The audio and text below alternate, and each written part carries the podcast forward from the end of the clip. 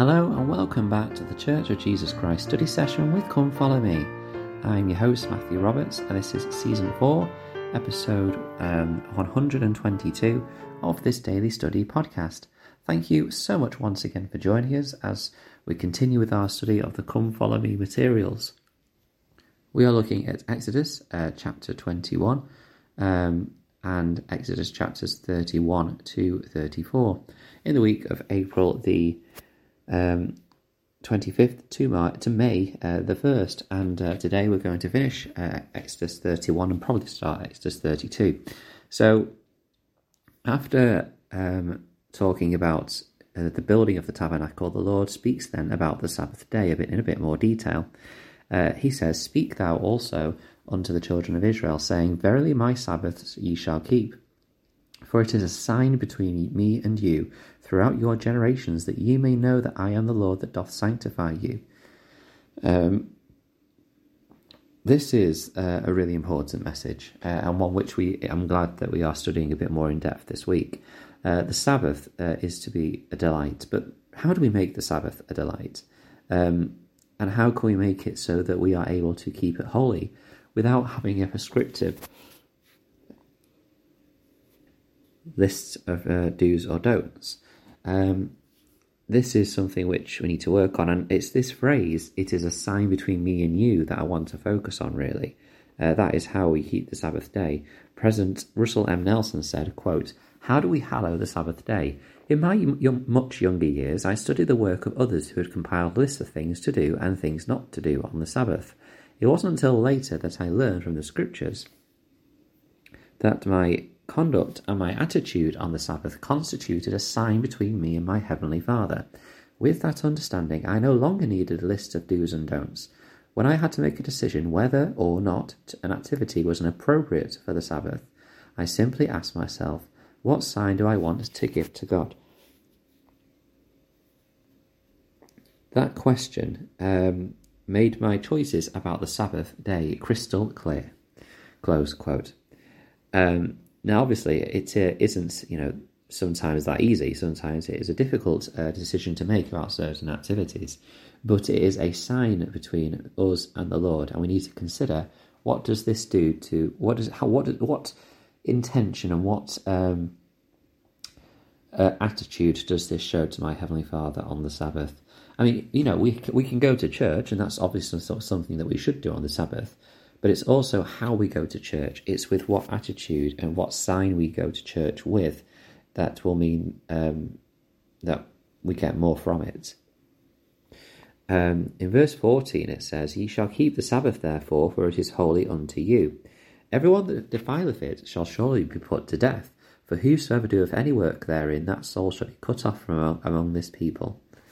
Now, this is obviously a very uh, strong um, consequence of not keeping the Sabbath uh, that's listed here, um, but it is something which we should make sure we take seriously in our day. Um, Mark E. Petersen said, quote, Why don't we take the Lord seriously concerning the Sabbath day? We know that we should not trifle with sacred things, and that the Sabbath is his sacred day. In the time of Moses, the Lord impressively declared that, that the manner in which we spend the Sabbath is a sign of our inner attitude toward him. It is a measure of the sincerity of our faith. Close quote.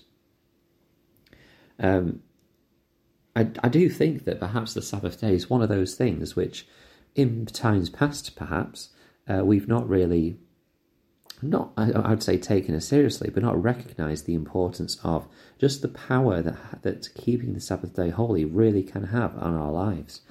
Uh, it really is that opportunity to refresh, reconnect, and recharge um, with the Lord. And I want to uh, make note as well um, on what the Lord says in verse 16 and 17. He says, Wherefore the children of Israel shall keep the Sabbath, to observe the Sabbath throughout their generations for a perpetual covenant. It is a sign between me and the children of Israel forever. For in six days the Lord made heaven and earth, and on the seventh day he rested and was refreshed. And I want to really focus on this because I think this is where we learn why the Lord in, in quotation marks, rested on the Sabbath day. Um, because when we think about it, and we think about the Saviour, the premortal Jehovah, and he was creating the earth under the direction of the Father during the six days. He was away from the Father. He was doing the work of uh, the creative um, act of creating the earth over those six periods of time. Um, then why on the seventh day did he have to rest? He was a pre, you know, he was um, godlike. You know, did he have to actually rest, um, or is it something else that's being spoken about here? Um, before I discuss that, H. Aldridge Gillespie said, quote, uh, Jesus taught the Sabbath was made for man. What does that mean? It means for a man to have the joy and happiness of which the gospel promises on this day, he must sacrifice the world, set aside his employments as possible, and keep the eternal covenant of the Sabbath day. Of all the people on the earth, the Latter day Saints must lead out in sanctifying this appointed day each week.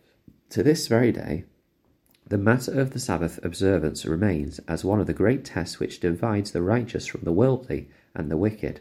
The promises of the Lord to those who keep the Sabbath day holy are so wonderfully clear in the Scriptures that they leave one asking, why would anyone throw away such blessings for the tawdry, temporary pleasures of the world? Uh, we are promised uh, a, refreshment uh, from the Sabbath. Uh, when you look at the word rest uh, in the in the Old Testament uh, and the Hebrew root word of that, it is Shabbat, which means to, to cease. You know, most often in the Old Testament, it is used, in the Bible actually, I should say, it is used as a phrase to mean cease.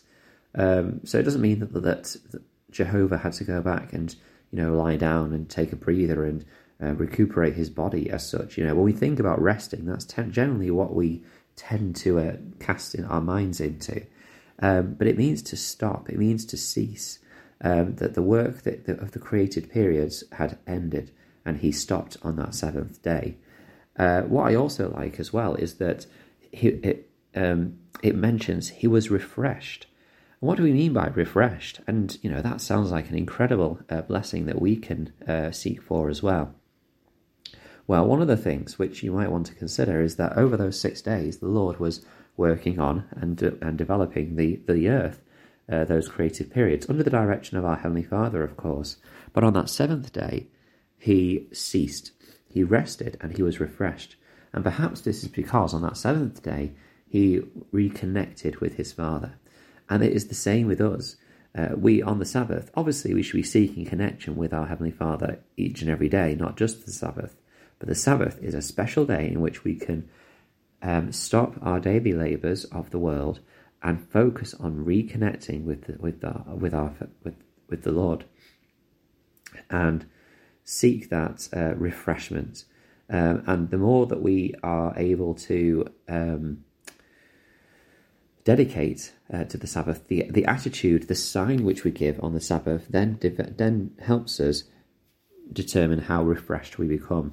The more we focus on, the, the better attitude we have, the the way in which we, we dress and the way in which we um, go about our Sabbath activities, if we do it with the sign with the, with the Lord that it is a delight to us, and we are and we seek to do things which are a blessing to others and service, uh, we will come away refreshed. Uh, I've seen that personally on the Sabbath days where I've really just not been in the mood, or perhaps I've done other things which perhaps later on I thought that were not really um, the things I should be doing on the Sabbath uh, I've not seen it as such a blessing. It's just been another day. I've not been as refreshed.